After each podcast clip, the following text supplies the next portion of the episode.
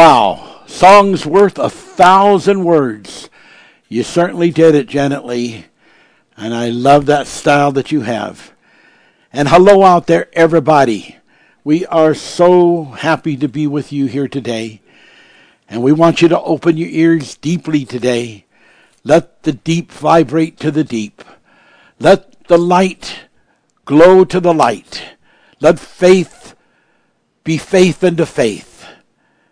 And let the glory of God be glory unto glory. Today, we're going deep. Today, we're going to put the sound of revelation out. Moses had a meeting. Most people think that he had a meeting with a bush, and the bush was full of thorns. Somehow, they are not able to see in the invisible Bible that is there that there was much, much more to it than bush and thorns.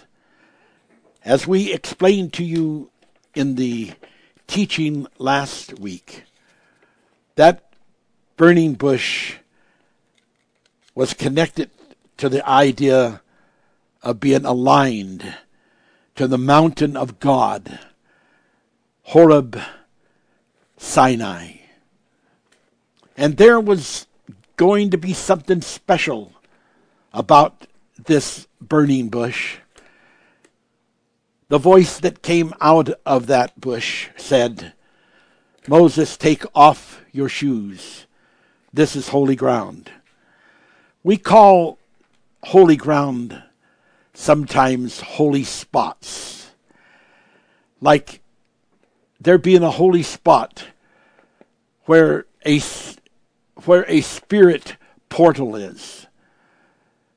And these spirit portals can exist on earth and be almost like a vortex. And that's how it was that day.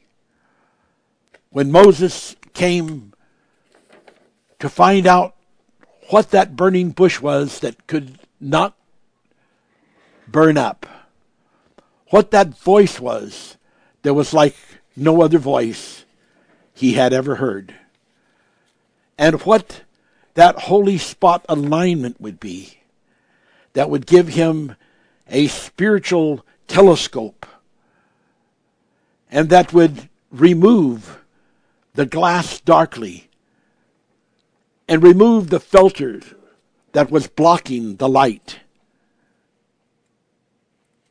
Blessed be the name of God what he would find that day would be the power of the magnification of the Lord.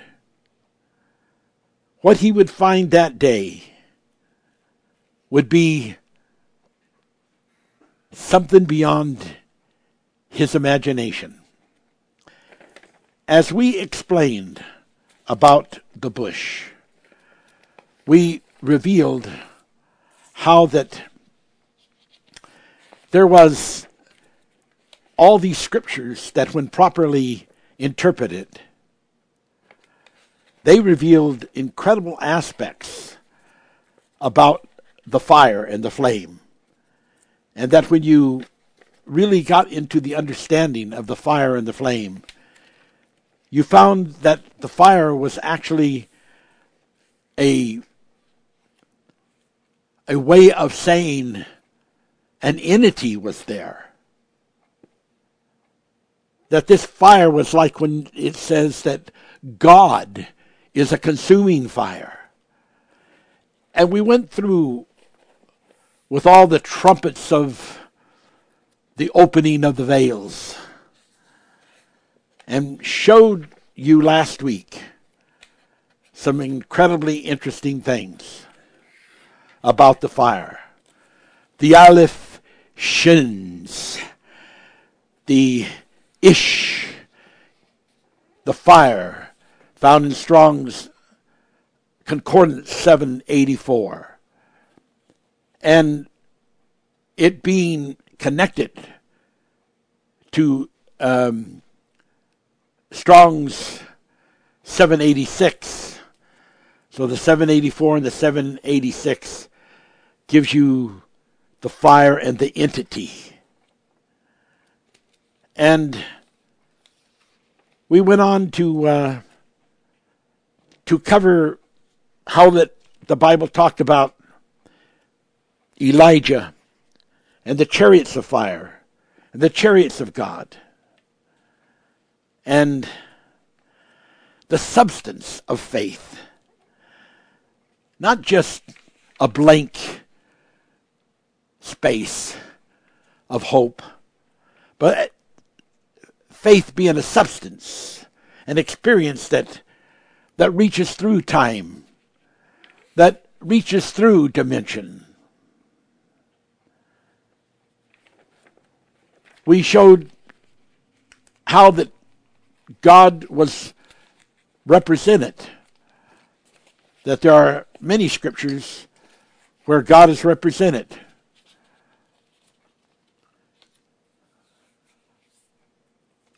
And you know, it is exciting to be into those things. We even showed in the connection of Adam and Eve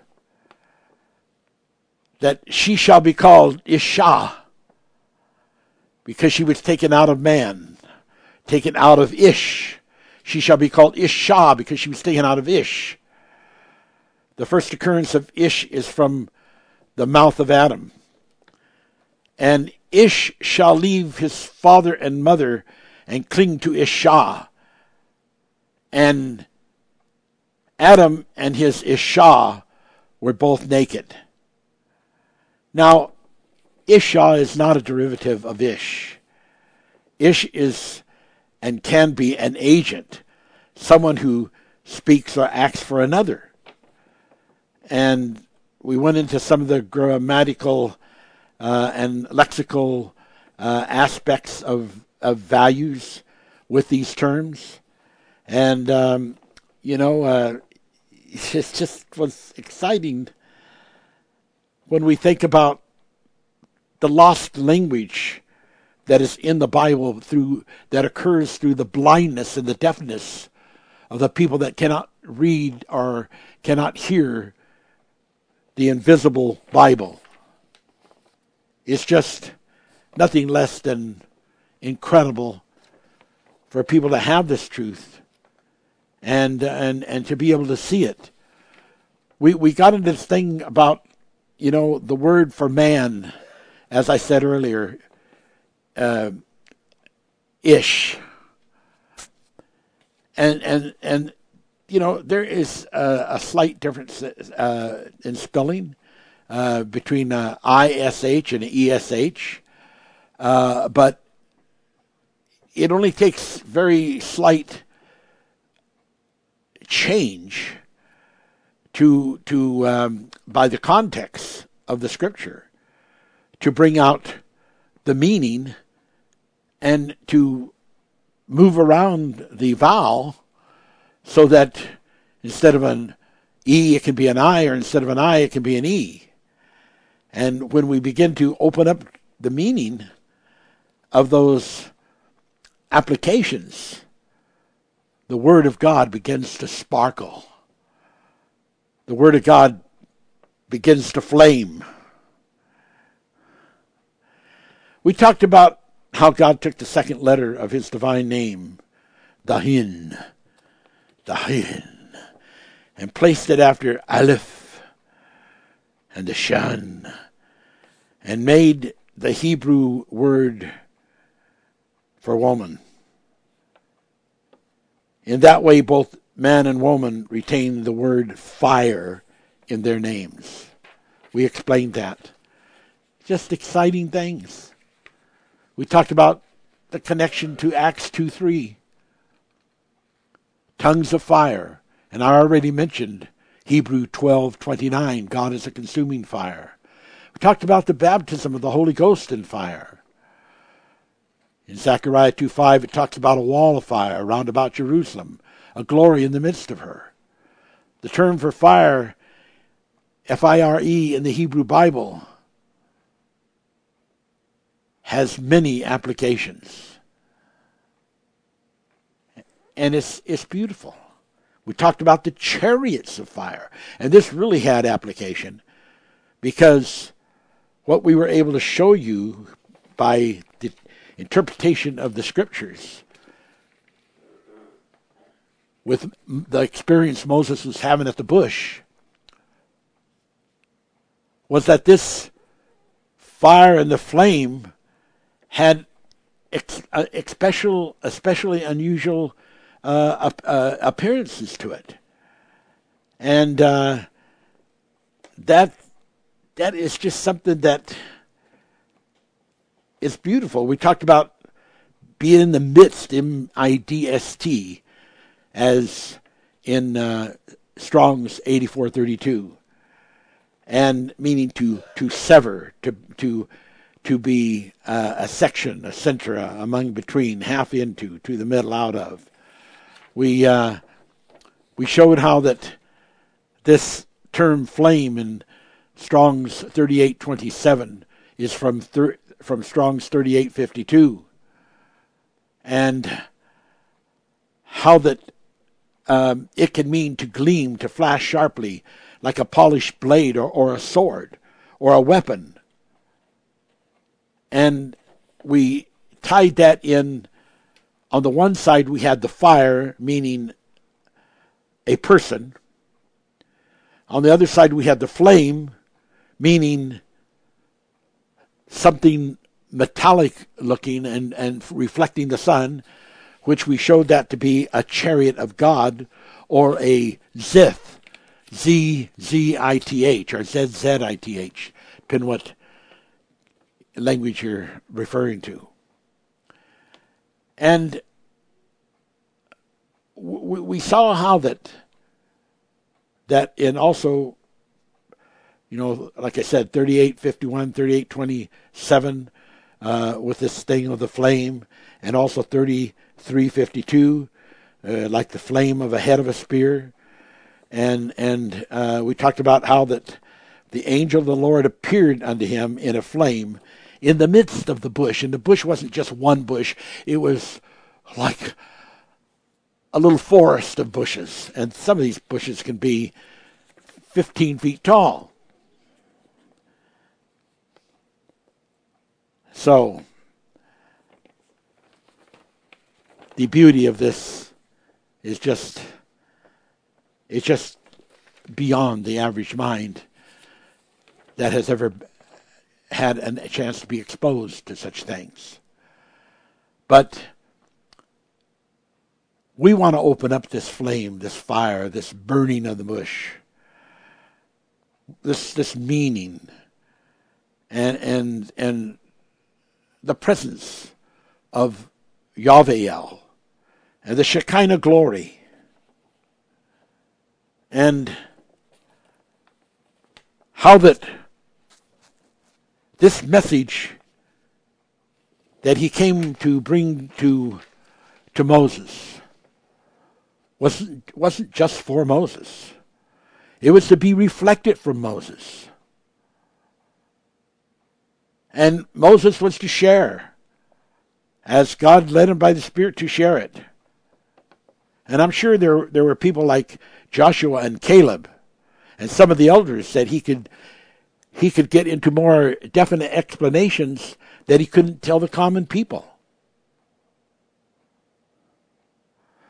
And we understand that besides there being the spiritual Shekinah kind of light, there was also the physical light uh, being tremendously reflected at to such an extent that um, it was um, a reprint of the title of what they say about Horeb, the mountain of God, because historically speaking, it has been thought to mean Horeb the glowing heat of the sun. So we see that all of the factors were there the spiritual factors, and also the physical factors. We talked about Exodus 3 1, where Moses led, and we said that that word was actually forcible, forcibly or exhaustingly uh, driving that herd. Uh, something was impelling Moses as he went out from the meridian, uh, the the Midianite uh, uh, home camp area, and went to like the other side of the desert, so to speak, where this rendezvous that he found was to occur. Just precious and just beautiful. There is no question about that. And so, we found in the lightning all kinds of connections speed of light, flash of the moving of the Spirit, the chariots of fire, Psalm 68, the 20,000 angels and 20,000 chariots of fire that came down on Mount Horeb, the Sinai. And the Bible tells us it. Psalm 68. The Bible mentions in Ezekiel 1 4 about the appearance of a flash of lightning. Wow. The archaeology of the Bible, the paleontology, the chemistry of the Bible, when it is made alive, it opens up the wonders of celestial connections. And when people think to ask who were the angels that were to go before Israel and to smite the enemy, and we, they, when you think of of the the way that in the Bible there is numbers, and these numbers have all kinds of different meanings. We hope to talk about that a little bit today because there are some just very interesting, super exciting things. No question about it. So the Bible talks about in Matthew 18:10 their angels do always watch over them. He's referring about all of us. And this thing of the angels. And there's so much that eventually someday I will hope to be able to get into that and to share with you because because it's exciting. There's no doubt about it. Then we talked about how that there was a a spilled out displacement of certain said nations that was to be expelled by Moses, Joshua, and his people of Israel. And we showed how that although that was the plan, and they were to be expelled, we gave you the scriptures of of many of the people that did were not able to be expelled and how that they um, they ended up remaining and even living among the Israel people. Nothing less than shocking, nothing less than amazing at the large number of the people, of the large number of the people that were not expelled for one reason or, a num- uh, or another and a revelation because they were told those were to be expelled. And if they weren't expelled, what could happen is they would become influenced by those people and begin to worship their gods. And guess what? In Judges 2, 2 through 3, KJV, the Bible says that Israel, after the death of Moses and Joshua and Caleb and the elders, began to worship and serve Baal, B A A L, and Ashtaroth, A S H T A R O T H, which brought everything back around in a circle to the king of Babylon, Nimrod. And then we got into the very interesting scriptures about in Exodus 6:26 and Exodus 12:51 I will bring out the children of Israel according to their armies. And I want to get into that right now because that is really important. Just really, really important that you got that straight. Just so important. So let's just uh, let's talk about it. Um, we read in Exodus 13, 17 through 18 about the children of Israel went up harnessed. H A R N E S S E D. The children of Israel went up harnessed out of the land of Egypt. And we explained that the word harnessed, when you, you look at uh, Hebrew concordance, uh, Hebrew 2571, which is from from the Hebrew 2570, that it can mean five or a rank or five parts or the fifth rib. And uh, that uh, also in um, the Strong's Concordance Hebrew 2568, it mentions it as a numeral, a numeral five. Well, when you look it up, it talks about that it can also be like representing a, a stomach that's pushed out, like from by being a beast or something. But all that means is to extend, to raise, to branch out, because the rib can also mean, from this Hebrew word, a branch, ranks, and if you look up the word ranks in a thesaurus, you you you you can see the meanings of it being order, alignment, arrange, organize.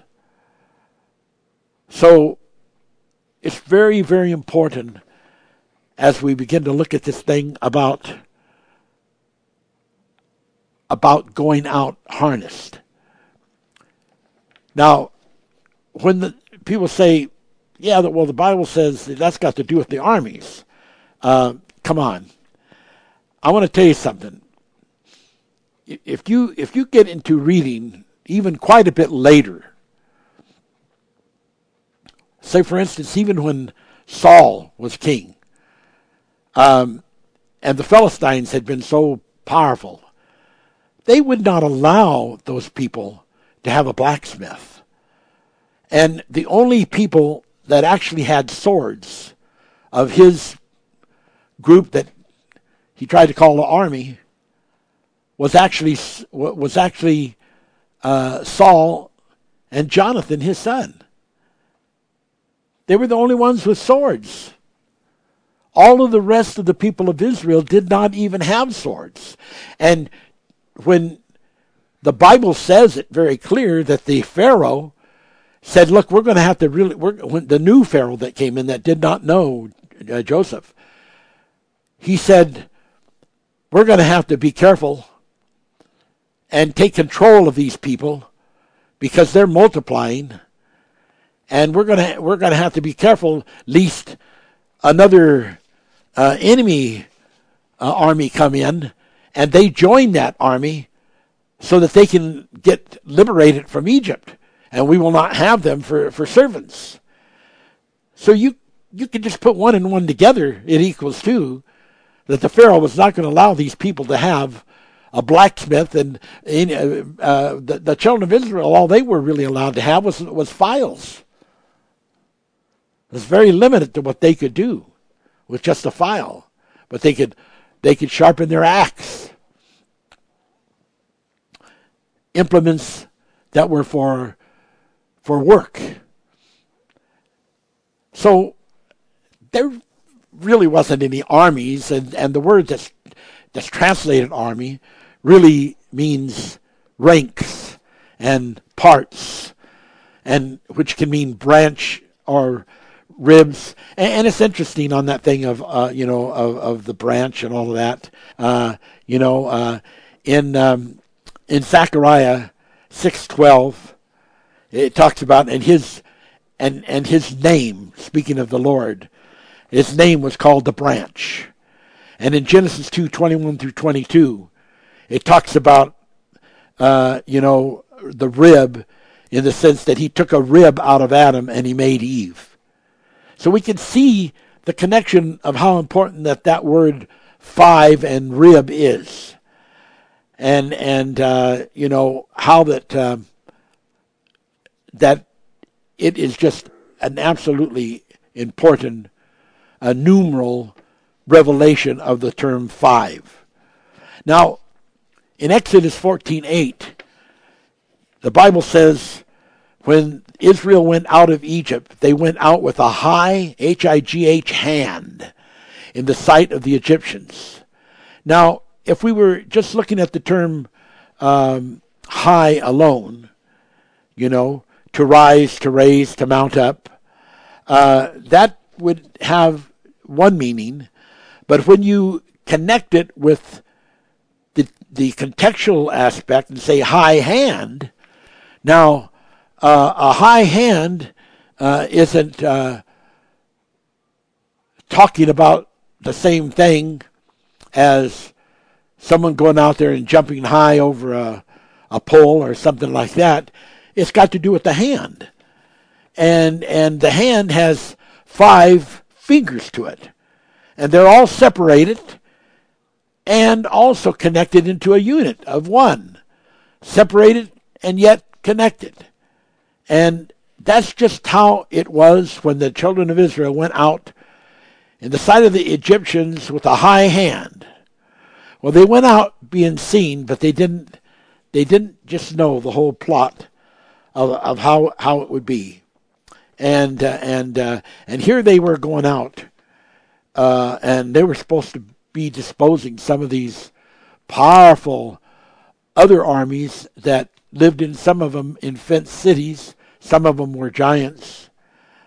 And they didn't even have weapons, except some of them had slingshots and those kind of, you know, probably some axes and things like that. But there is one thing that is very interesting that the Bible says. And and it's it's very much a a, a plus to to these people. Um, God says, "I will bring forth my armies," and people had no idea. They, you know, if people really knew at that time the book of Joel, where God used the locusts as an army, and how that through Moses and Aaron, God had warriors frog warriors, lice warriors, swarm of flies, flying warriors, and a grievous murrain, uh, which is, you know, another kind of ailment that comes upon cattle. And all these kinds of of tools that in the war of the of the lost book of the gods that there is so much that was lost that was beautiful. There's one nation where the Bible talks about that the angel caused the hornets to go and chase the people out of their city. The hornets. God has all these armies of these little critters that he can command at any time. And so when the angel goes before him, the original plan was to displace all these people and get them out of the country and away and off living to their self someplace where they could not corrupt the children of Israel.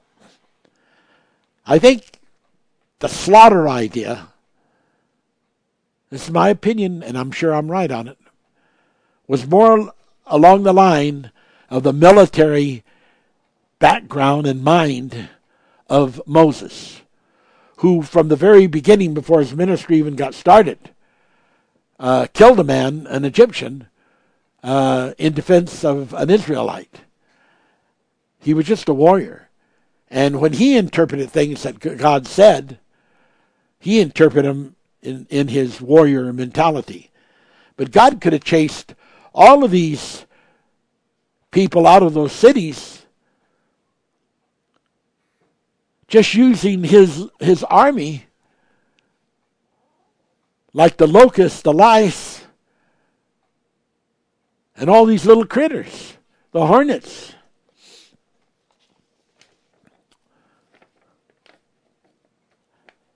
Another beautiful thing is where God told them, it was God's idea. Go and borrow from the Egyptians. Exodus 12 35. They were told to borrow from the Egyptians. And we'll see in other scriptures how very well they did at that.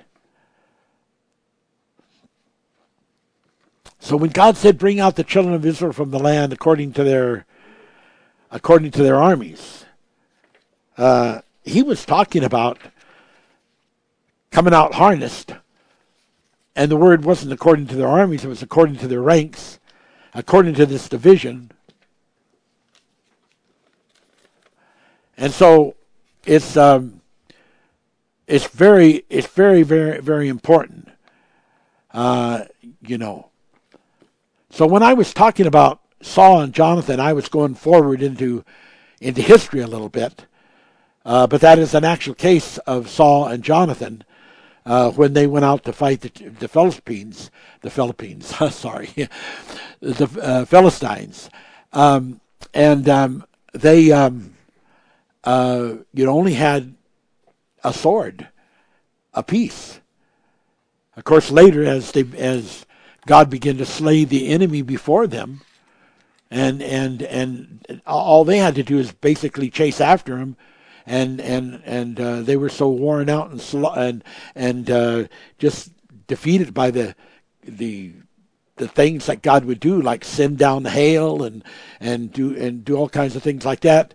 That uh, God God would fight the battle, even when the Egyptians uh, were, were, were uh, coming after the, the, Israelites, and they began to see all the things that was happening uh, in, in, with the, the cloud movement above, and the light and the darkness, and and the and the heaping up of the of the water, and and the, the flooding of it. They said the gods are fighting for these people.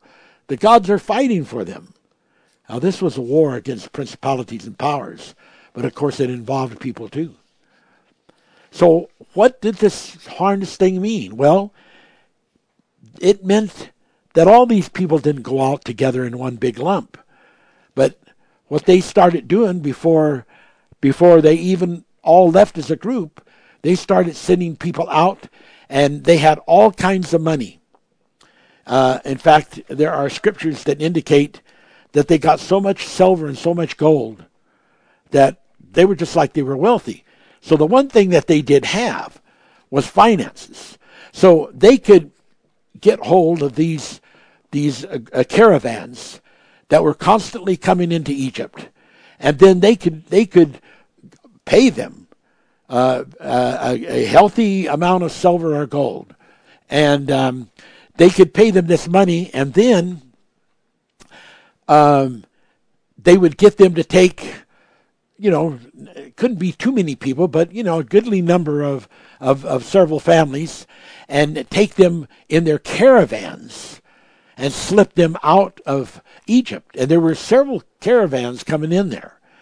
In addition to that, there was there were groups that left by the by the by the sea, by the Mediterranean Sea, and and uh, there there were there were groups that um, that just went out as as uh, a tourist and left through the um, uh, the the way of uh, of the coastlines where the Phoenicians were. So um, it's just really really incredible this divine escort that the Lord God was revealing to Moses and the plan. And how that later, of course, uh, and I mentioned this last week, but I still won't have time this week to get into it. Later, they they began to um, uh, uh, go into uh, these, you know, these uh, nations that they left out ahead of time, and they had money to buy various kinds of supplies and things that the people of Israel, as a as a body of people, would need, and they would they would regather and meet them at Petra, which is also called Selah, and then once again finally be a group, but with all these extra supplies. And one other thing that's interesting, it says that there was not one person, not one person of the whole uh, people of Israel that was a feeble individual. There was not one feeble individual of the people of Israel. Not one. That's Bible. That's what it says. And so, when they went across that line, Moses said, you know what? Exodus 12:2, we're changing the time. This month, although it's not the normal first of the first month of the year, it will be the first month of the year to you. Wow. it's just interesting and exciting. And we're going to get into some really super things. But we're going to take a few minutes here in just in just a little bit. They were to come out of Egypt. Later, Jesus Christ as a child would be uh, with his father and mother and fleeing into Egypt to, as the Bible says in Matthew 2.13 and in Hosea 11.1 and in Micah 5.2 My son shall come out of Egypt, which had a singular and a plural meaning to it, as I explained last week. And that was to fulfill. Jesus going into Egypt and then coming back out was to fulfill that scripture. So there's more depth, there's more deep to this than can ever be imagined. We're going to take an organ break. And we'll be back in about five minutes while Janet Lee plays the organ.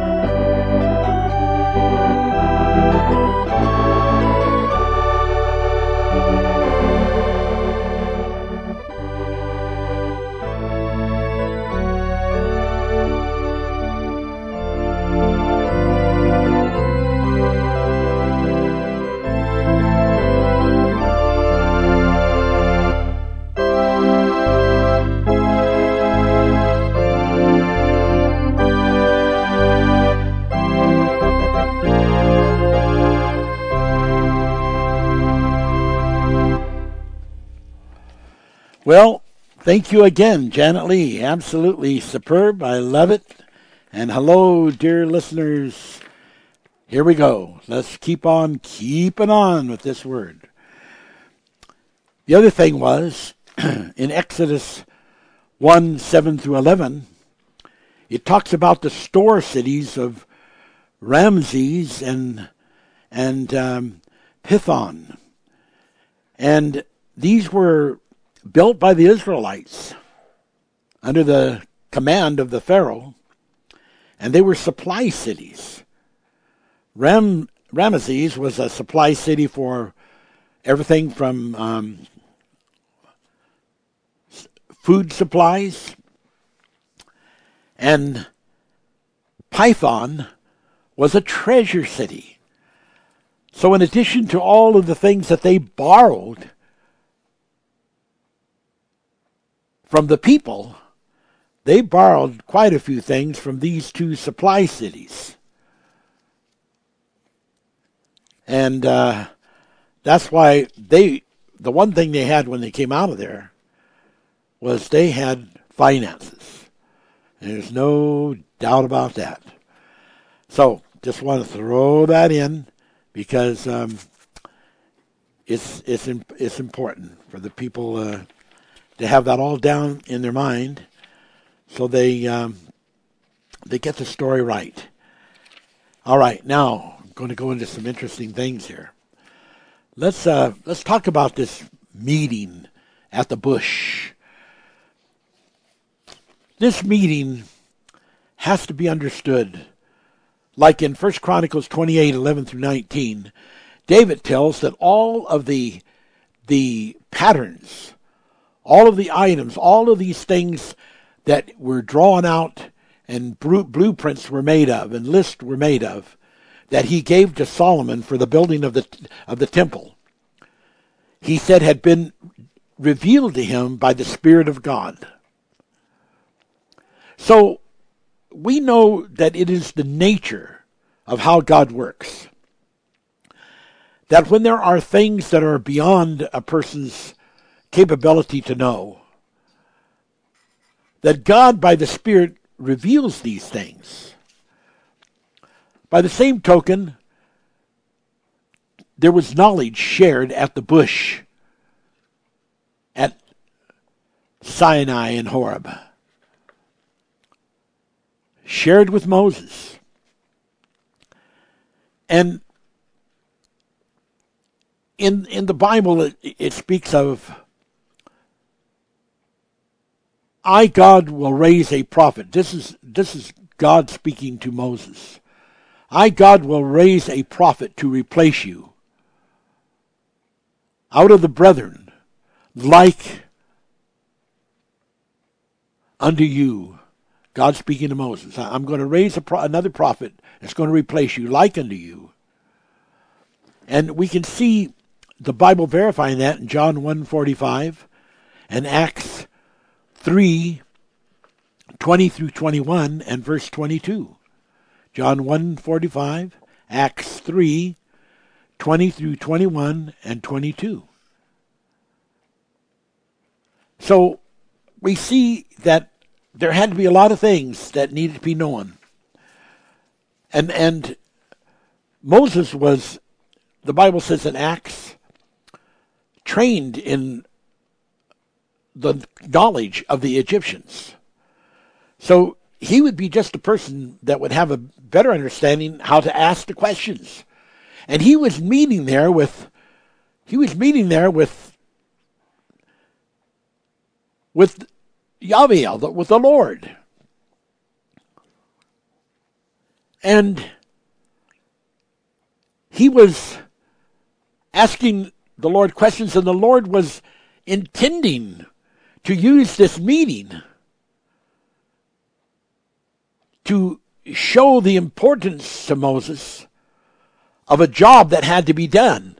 And for, jo- for Moses to really understand why he had to go in and wipe out all these other nations.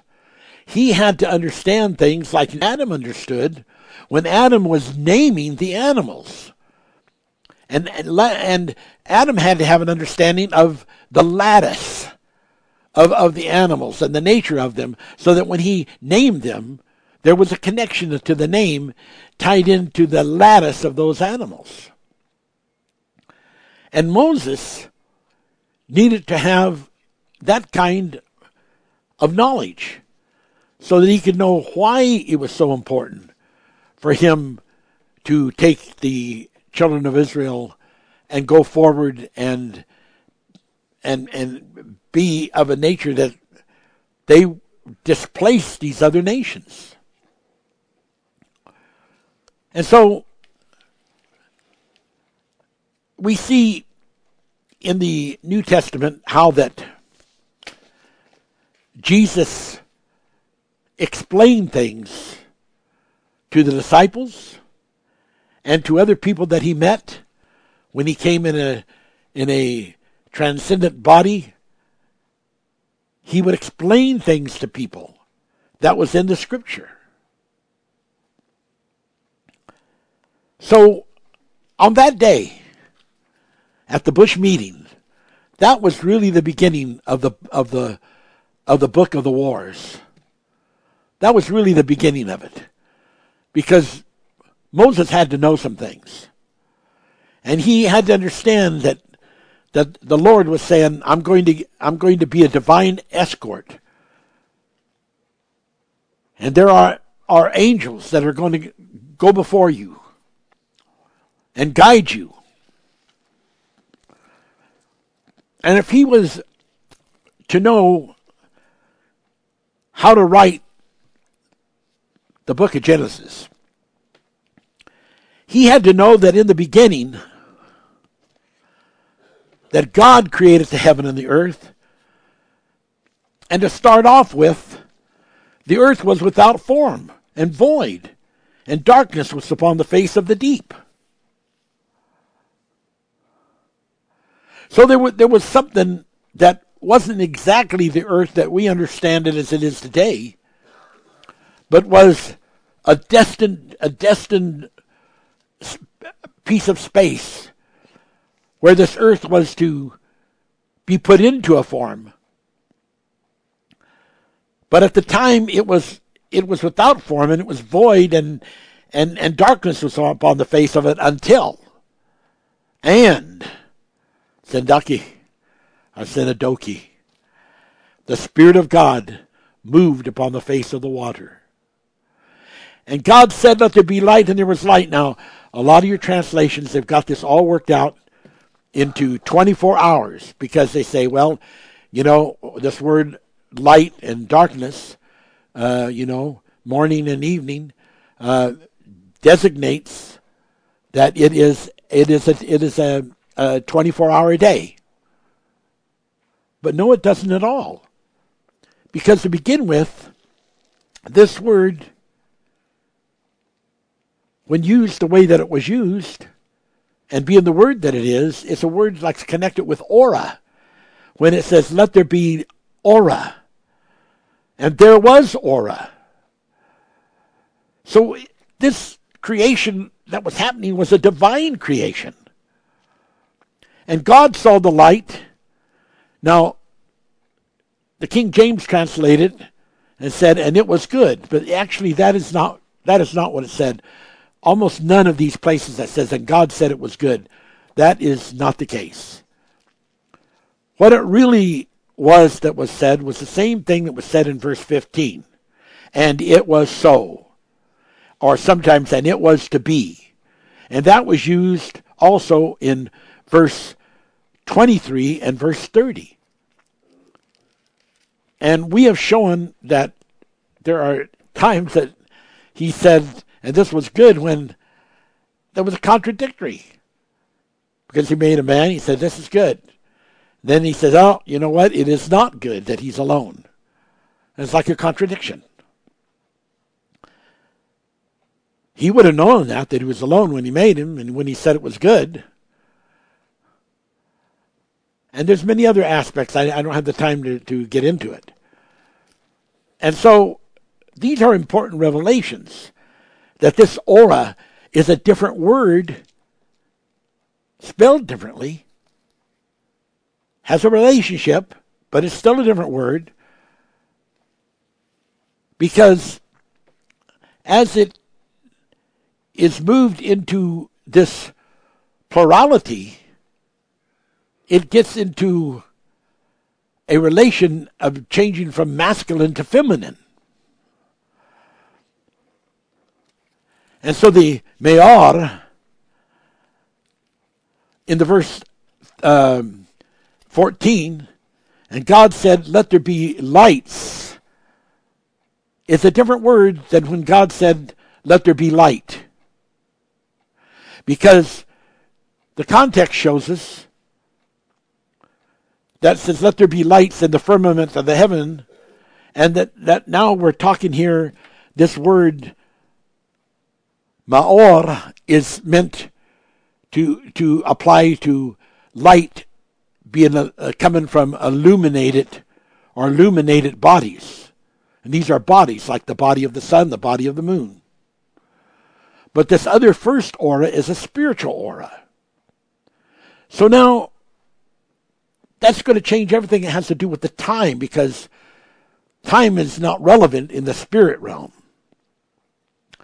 And so when you try to make it into a day and a night, a 24 hour period, it's talking, you know, a designation of, of ages. The beginning of an age and the end of an age. The beginning of a dispensation and the end of a dispensation. And, and, and the main word that is used there for the day and for all those things is the word, the Hebrew word yom. And we're going to see in a little bit what Yom can really be. Now, someone says, why do we need to know this? And we sort of heard some of this before. You've got to know this because if you don't know this, you can't understand what the real plan that God had for taking Moses and calling the people of Israel out. There was a plan. And this plan had something to do with understanding the principalities of darkness and what the principalities of darkness had done, and how powerfully set in the principality of darkness was, and the state of how it had affected the plan of God. That is so absolutely important for you to understand. So very important. Okay, now we've got to move on because there is some interesting things. Now, we know that when they try to throw this thing at us about the 24 hour days, that in the second chapter of Genesis, thus the heavens and the earth were finished and the host of them. So it's about the finishing of the earth, which was described the first day, the second day, the third day, the fourth day, the fifth day, the sixth day. And so we know that they are ab- absolutely connected in the meaning of this introductory verse in the second chapter. And on the seventh day, God ended his work. So he is talking about that, that work during that uh, one through six days. And later we see what he, God did on the seventh day. And then in verse 4, he says, and, or he says, these, meaning those six days and, and seventh day, the whole thing, are the generations of the heaven and the earth when they were created in the day. So now we don't see the day being 24 hours because you got an evening and the morning. We understand that as being the beginning and the ending because we're dealing now with the spirit and the alpha and the omega. And so the picture is really quite clear. And so these generations of the heavens and of the earth when they were created in the day that the Lord God made the heavens and the earth. And it's so different how God does things. it's so different because what did God do? When all this creation was being described what was being done, a great portion of it was being done in a much different way than anyone would ever imagine. And I've preached this to you many times. In verse 5 of chapter 2, and every plant of the field before it was in the earth, and every herb of the field before it grew. For the Lord God had not caused it to rain upon the earth, there was not a man to till the ground. So we realize, just by the inference, there is not a man to, to, to tell the ground.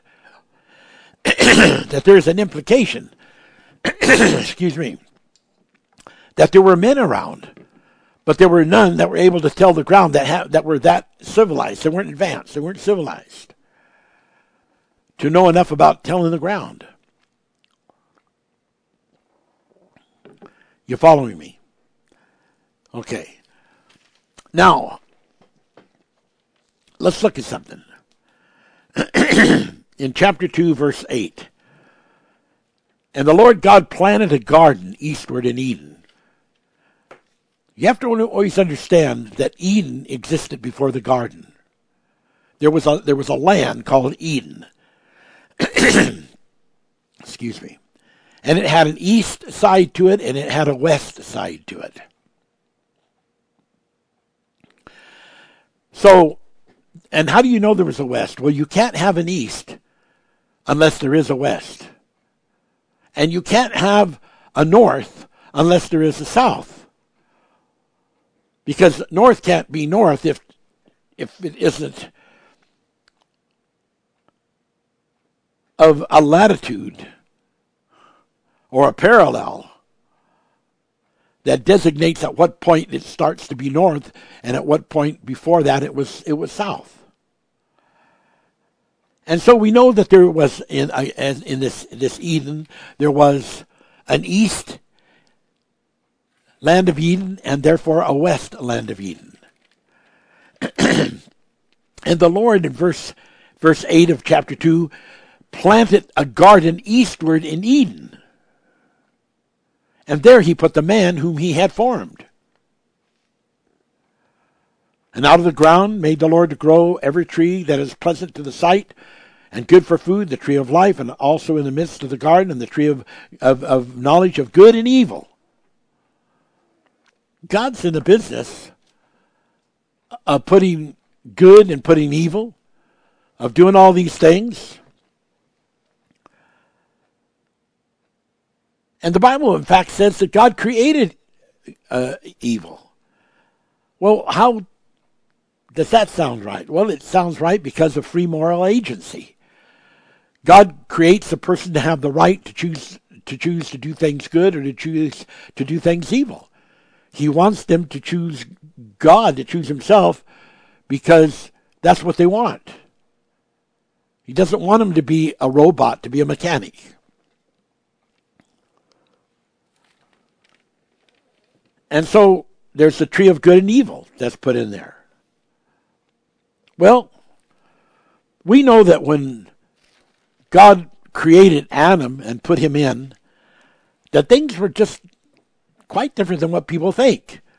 That there was four rivers that that came out of Eden and watered the garden. So these four rivers existed in Eden.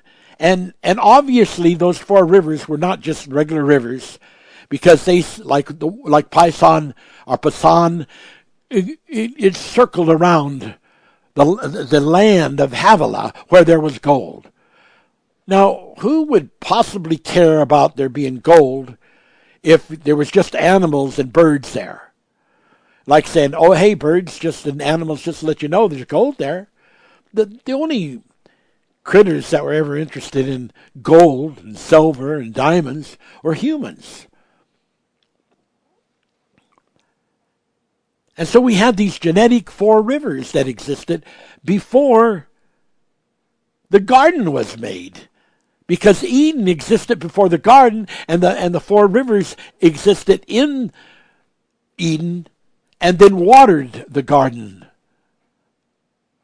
that was in Eden.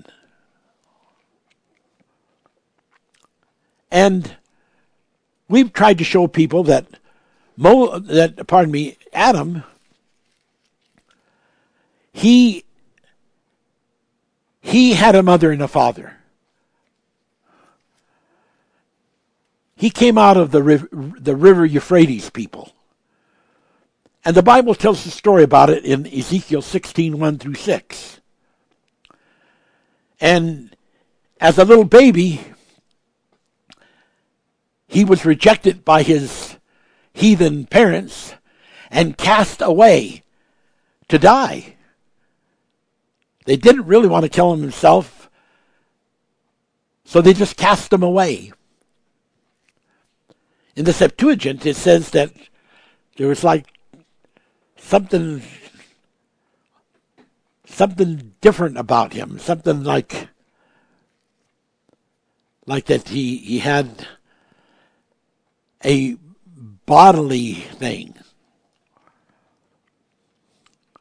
Well, when Adam was first born, he he was a hermaph- hermaphrodite, hermaphrodite, and the Bible says that he was this little baby he's thrown away, and he hadn't been swallowed. Uh, swa- he had not been diapered. Let's put it that way, and um, his umbilical cord had not been tied off, and that he was polluted in his blood. Now, here's what people don't understand. When Eve and Adam, Eve being taken from Adam's own bone, from his rib, had their first child, Cain, how could someone that was a, just totally 100% pure have a child that turns into murdering uh, his brother? Well, the Bible says in the 16th chapter of Ezekiel, 16, 1 through 6, I said, Live. I saw you, this angel. I saw you polluted in your own blood. This child was a Euphrates from one of the rivers. And there was pollution in him. Someone says, "Oh, oh that, oh, I, I just can't believe that." Get the blindness out of you. Get the deafness out of you. I'm, I'm reading you the facts. And there are things along this line in the meeting at the bush that was being explained to Moses. And so let's look at some things. You're going to be very, very, very, very caught up and amazed. You know, when you begin to to see some of these things that I want to share with you because they're nothing less than awesome.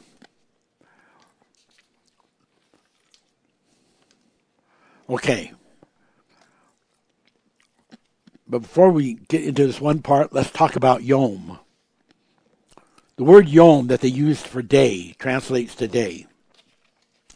If you put use it in a sentence that has uh, uh, dabar with it, Yom and Debar together mean chronicles, like the book of Chronicles. Yom also means ever, and Yom also is translated evermore. Now, if Yom can be translated to evermore and ever, then when people try to tell us that the earth is not that old, is not millions of years old, billions of years old. They just can't accept it. They don't even begin to understand the Bible. They don't even understand when they read a word that ever and evermore that it comes from the same word that they use to trans and they translate to the word day. The same word.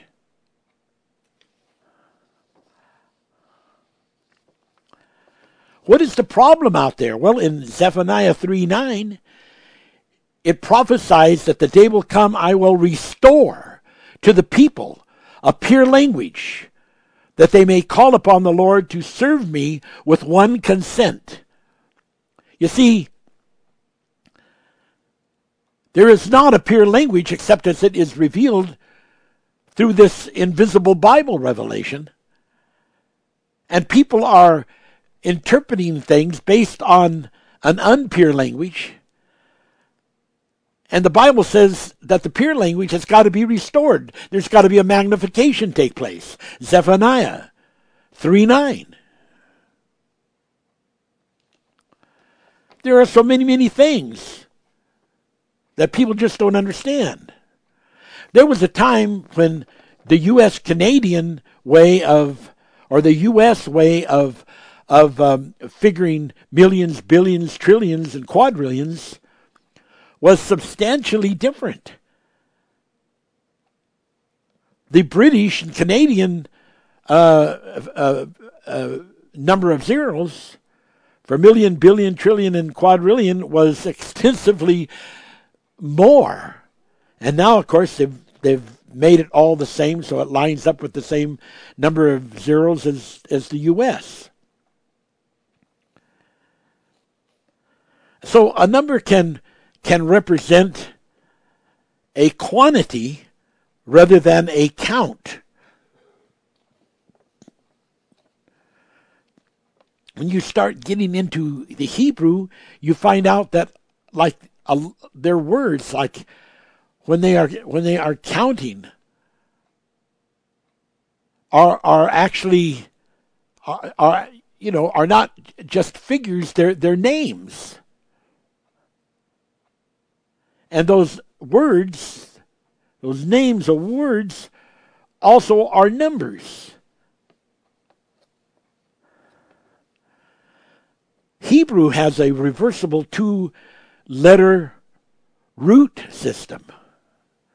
And the synonyms and the antonyms are related in the language. Even when you look at things like like fractions in just simple math and you start looking at subtraction, division, and multiplication of fractions.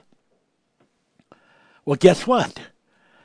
If you multiply a fraction, and somebody says, what's that got to do with the Bible? Well, how many of these numbers that are given in the Bible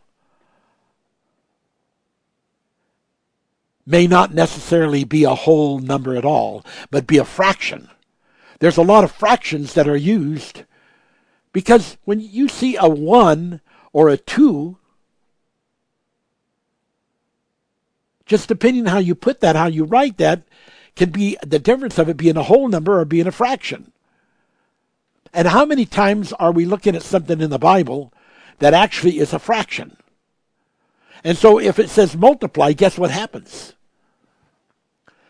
When you multiply fractions, the percentage, the, the numerology decreases. The numerology value value decreases when you multiply. Whereas normally, if you would multiply in regular numbers, whole numbers, it, you multiply, it increases. It becomes more. But in fractions, it becomes less when you multiply. How do people know that they are really even doing the uh, the the multiplication correctly when they don't know for sure what it really is a fraction or is a whole number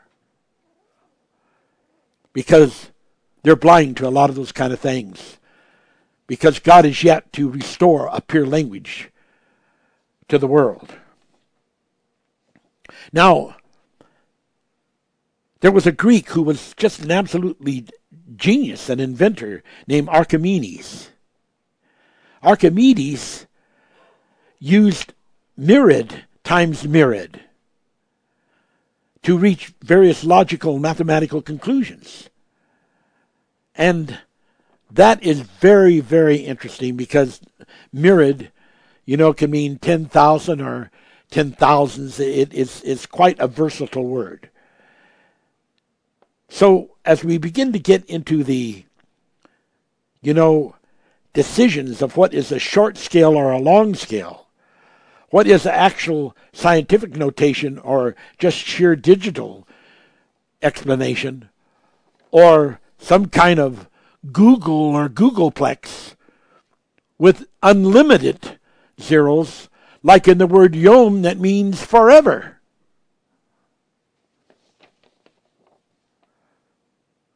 It just is an eye opener.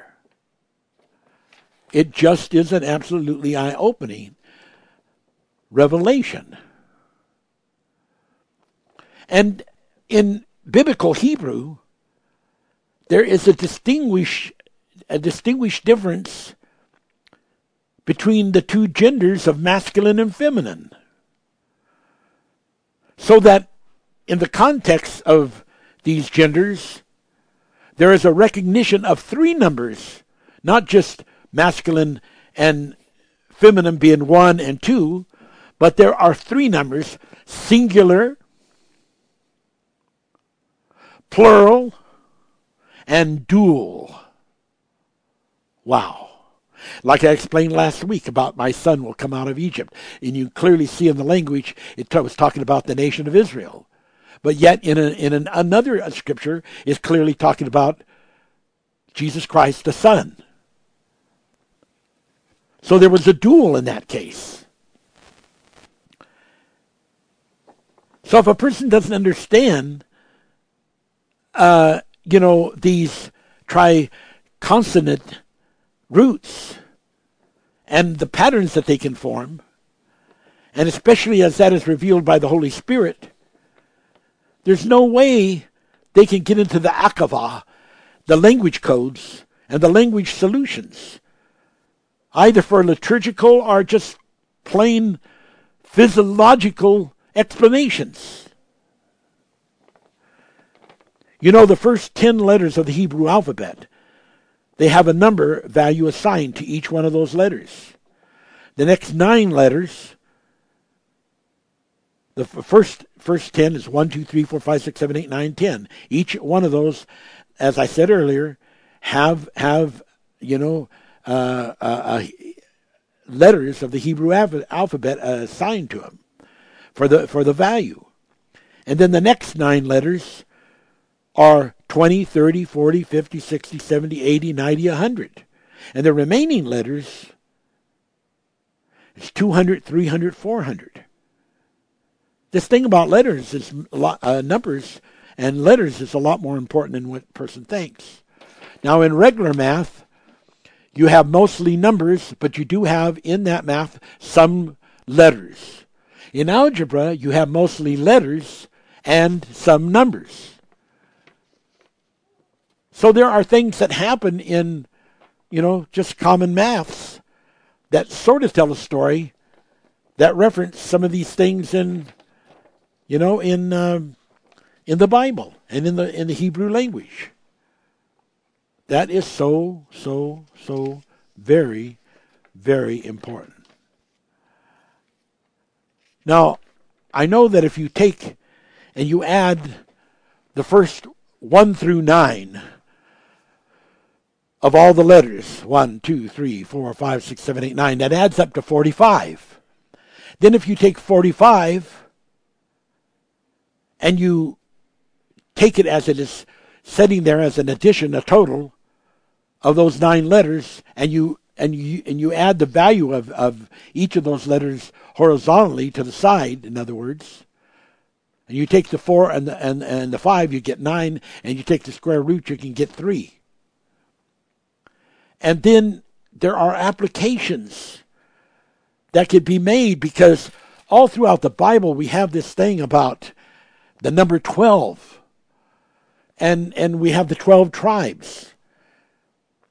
And then we get into the word, the elif, the word, the, the, the and, and elif, and, and uh, all these different numbers. I'll be saying some of them to you in a bit, Lord willing. And, and the same word that can mean ox, O-X, can also mean thousand.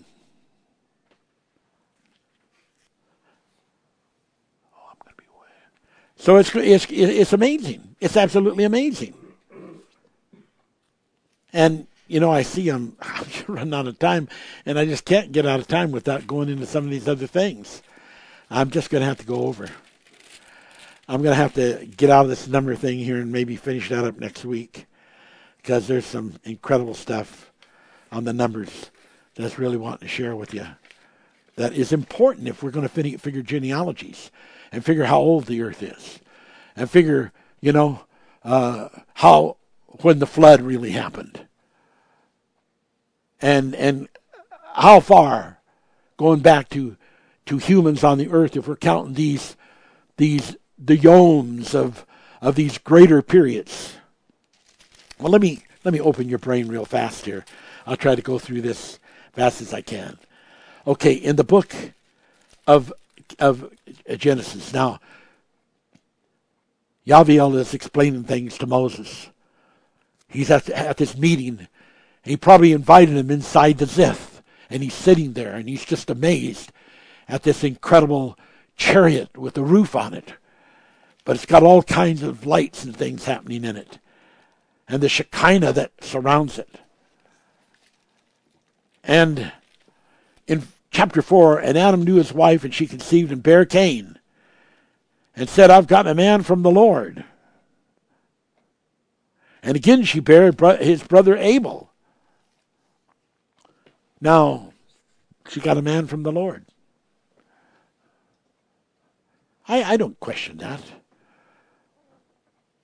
Just like Adam was a, a man from the Euphrates and a man of the Lord, and he didn't have a soul until God breathed in him, and he became a living soul. So the Euphrates people didn't have that. They didn't have, they had body souls, but they didn't have spirit souls. So they've got this duality thing.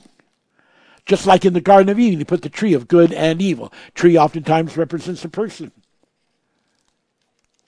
represents people. Okay, now let me see something here. This is incredible. I'll try to make this as fast as I can without losing you.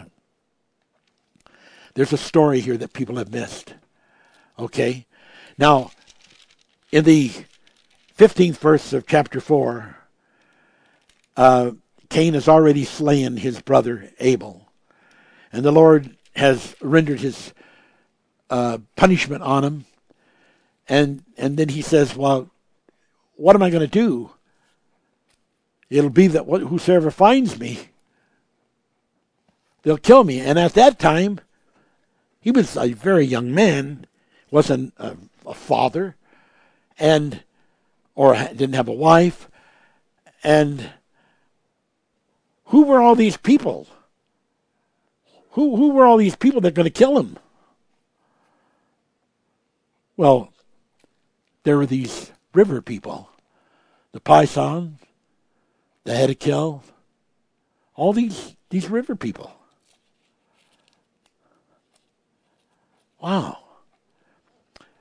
Okay, so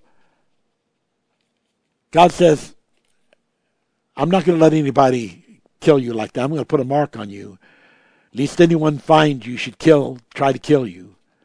And Cain went out from the presence of the Lord and dwelt in the land of Nod on the east of Eden. On the other side of Eden, there was a land already called Nod. There was a land already called Nod that existed.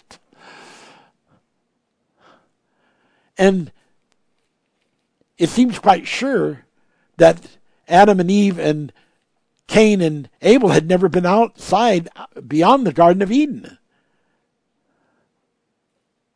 But this land existed on the east side. Now that is very interesting that it, that he went and dwelt on the east side of Eden, because if you will remember, when when uh, God made the garden in verse eight of chapter two, the Lord planted a garden eastward in Eden. So the garden is eastward in Eden, and just on the other side of this east of Eden is the land of Nod, and that's where Cain went from the presence of the Lord, which was leaving the Garden of Eden, to the land of Nod. Now let's let's look at something that happens. In the 26th verse of the fourth chapter of Genesis, Seth, S E T H, has been born, who takes the place of Abel. And there was a son born unto him. And he called his name Enos. And during this time when Enos was born, then, now we have a definite documented time, then men began to call upon the name of the Lord. Now, if you take the genealogies that it gives of Adam when he had his first and second son, and and right to the time of Seth, and when he had when he had uh, Enos, that was 235 years from Adam, from the, from the birth of Adam. 235 years. So 235 years where it says here, men begin to call upon the name of the Lord. Well, even in my Bible, but in most Bibles, the explanation of that is, or call themselves by the name of the Lord. That's the real explanation. Now, let's go over, back over to the 16th verse. And Cain goes out from the presence of the Lord to the land of Nod. And he knows his wife. He's got a wife. Where did he get that wife? Well, he got that wife from the the river people. And Enoch, well, why we'd have a problem doing that? Well, that's where Adam came from. And he bare Enoch. Now look at this. Enoch, that was a offspring of Seth, has, hasn't been born and is not going to be born for a long time, and that's a very spiritual, divine understanding. But somehow, Cain already knows about that because these things have been explained, and so he wants to get in on it, even though he's done this deed and he's living away from the presence of the Lord, presence of the Lord. So he calls his first son Enoch, and he builds a city and calls the name of that city Enoch after the name of that son, Enoch. And unto Enoch was born Irad. And now these are the children of, of Cain. And, and, and unto Enoch was born Irad, and Irad beget, and guess what? Mehujael and Mahujael. They both have the term El on the end of their name, which means God. So here is the fulfillment. Now we know then that when, when this first child was born, Mehujael, that that was 235 years from the birth of Adam. And then it tells us how long it was before Mahu, um, Mahujael was born. And we can, uh, we can easily you know, we can figure that out by taking the average of of what the births were. Let's just say we take a hundred years, uh, because that's about how long it was if you average it out when these sons were ha- were were having children. So now we're up to we got we got Mahujael and we got Methujael, uh, both using the name of God, and that takes us up to about 335 years from Adam. Wow. Now, then something happens. We get something very interesting that happens. Um, in verse 9 of chapter 5 of Genesis, and Enos, li- Enos lived 90 years and beget Cainan, C A I N A N. Why in the world would any of the offspring of Seth ever name their kid after the name of Cain, who had been kicked out of the garden. Well, that's because Enos had married into one of the daughters or, or relatives of, of Cain, and therefore called that child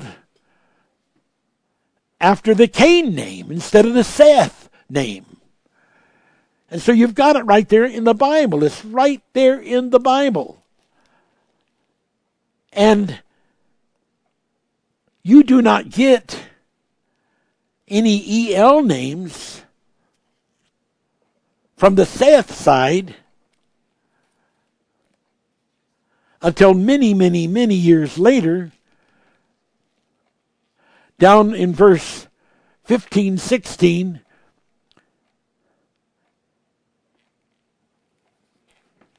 all the days of Cainan were 910 years, and he died, verse 15, and Mahalalel,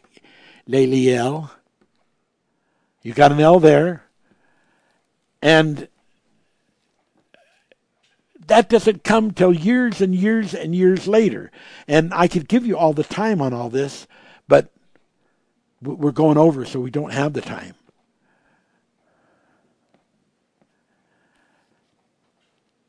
So what does this mean?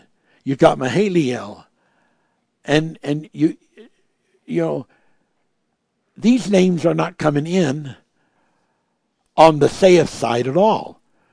This reference to Enos, then men began to call on the name of the Lord, is referring to the offspring of Cain. Because they're the only ones that are doing that.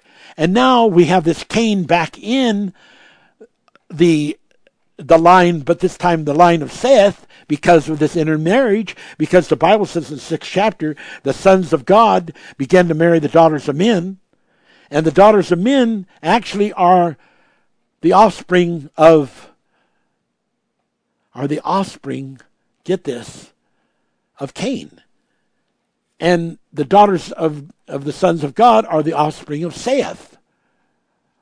But Seth's line has also gotten polluted because they have intermarried, intermarried like Cain, Cainan has intermarried and uh, intermarried, pardon me, and and now he is doing the same thing that was being done by Cain's offspring. He's naming them after the name God, his offspring. Now, what about these these people of the of the rivers. Well, they've been involved too, because if you look at chapter four, and we we got this, we got Lamech, who the same name of the father of Noah, but only this is one of the children of of, of Cain, offspring of Cain, and Lamech took unto him two wives, and the name was uh, uh, Adah, and the other was Zillah.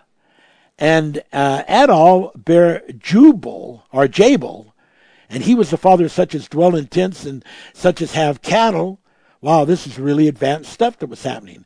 And his brother name was Jubal. He's the father of such as handle the harp and the organ. And verse 22 of chapter 4, and I'm going to close this, and Zillah, she also bare Tubal Cain. What do we got going here? Tubal Cain.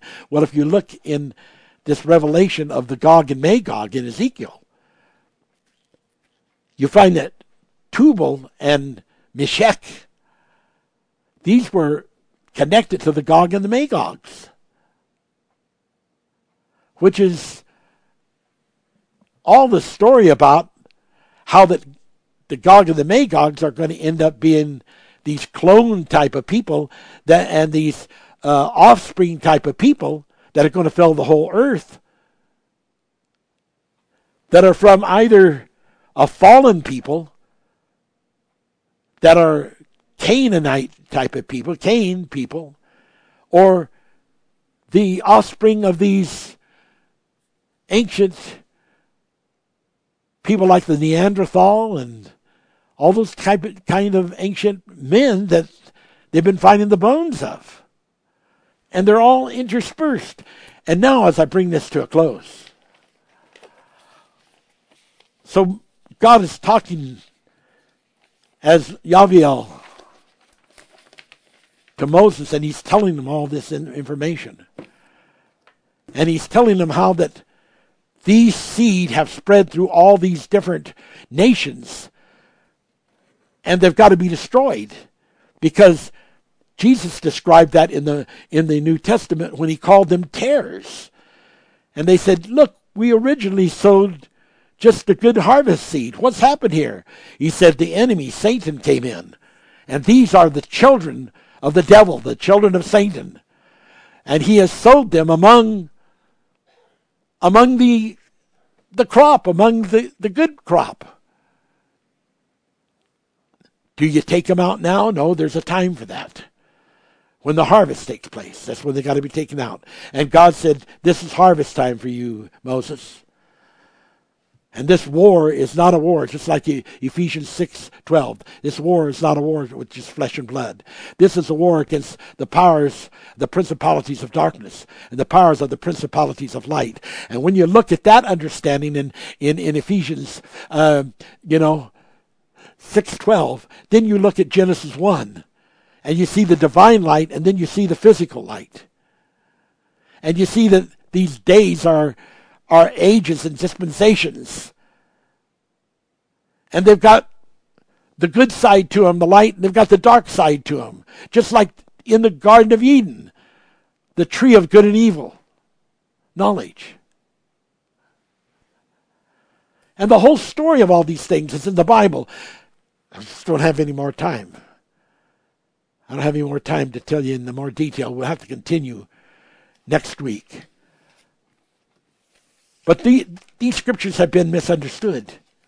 They haven't been understood what they were. They've, they've got it all mixed up with angels. Well, you know, it's because there is an aspect of the angel, like we're all fallen of them angels. And there's other aspects, but they don't understand it the way that it really is liturgically correct.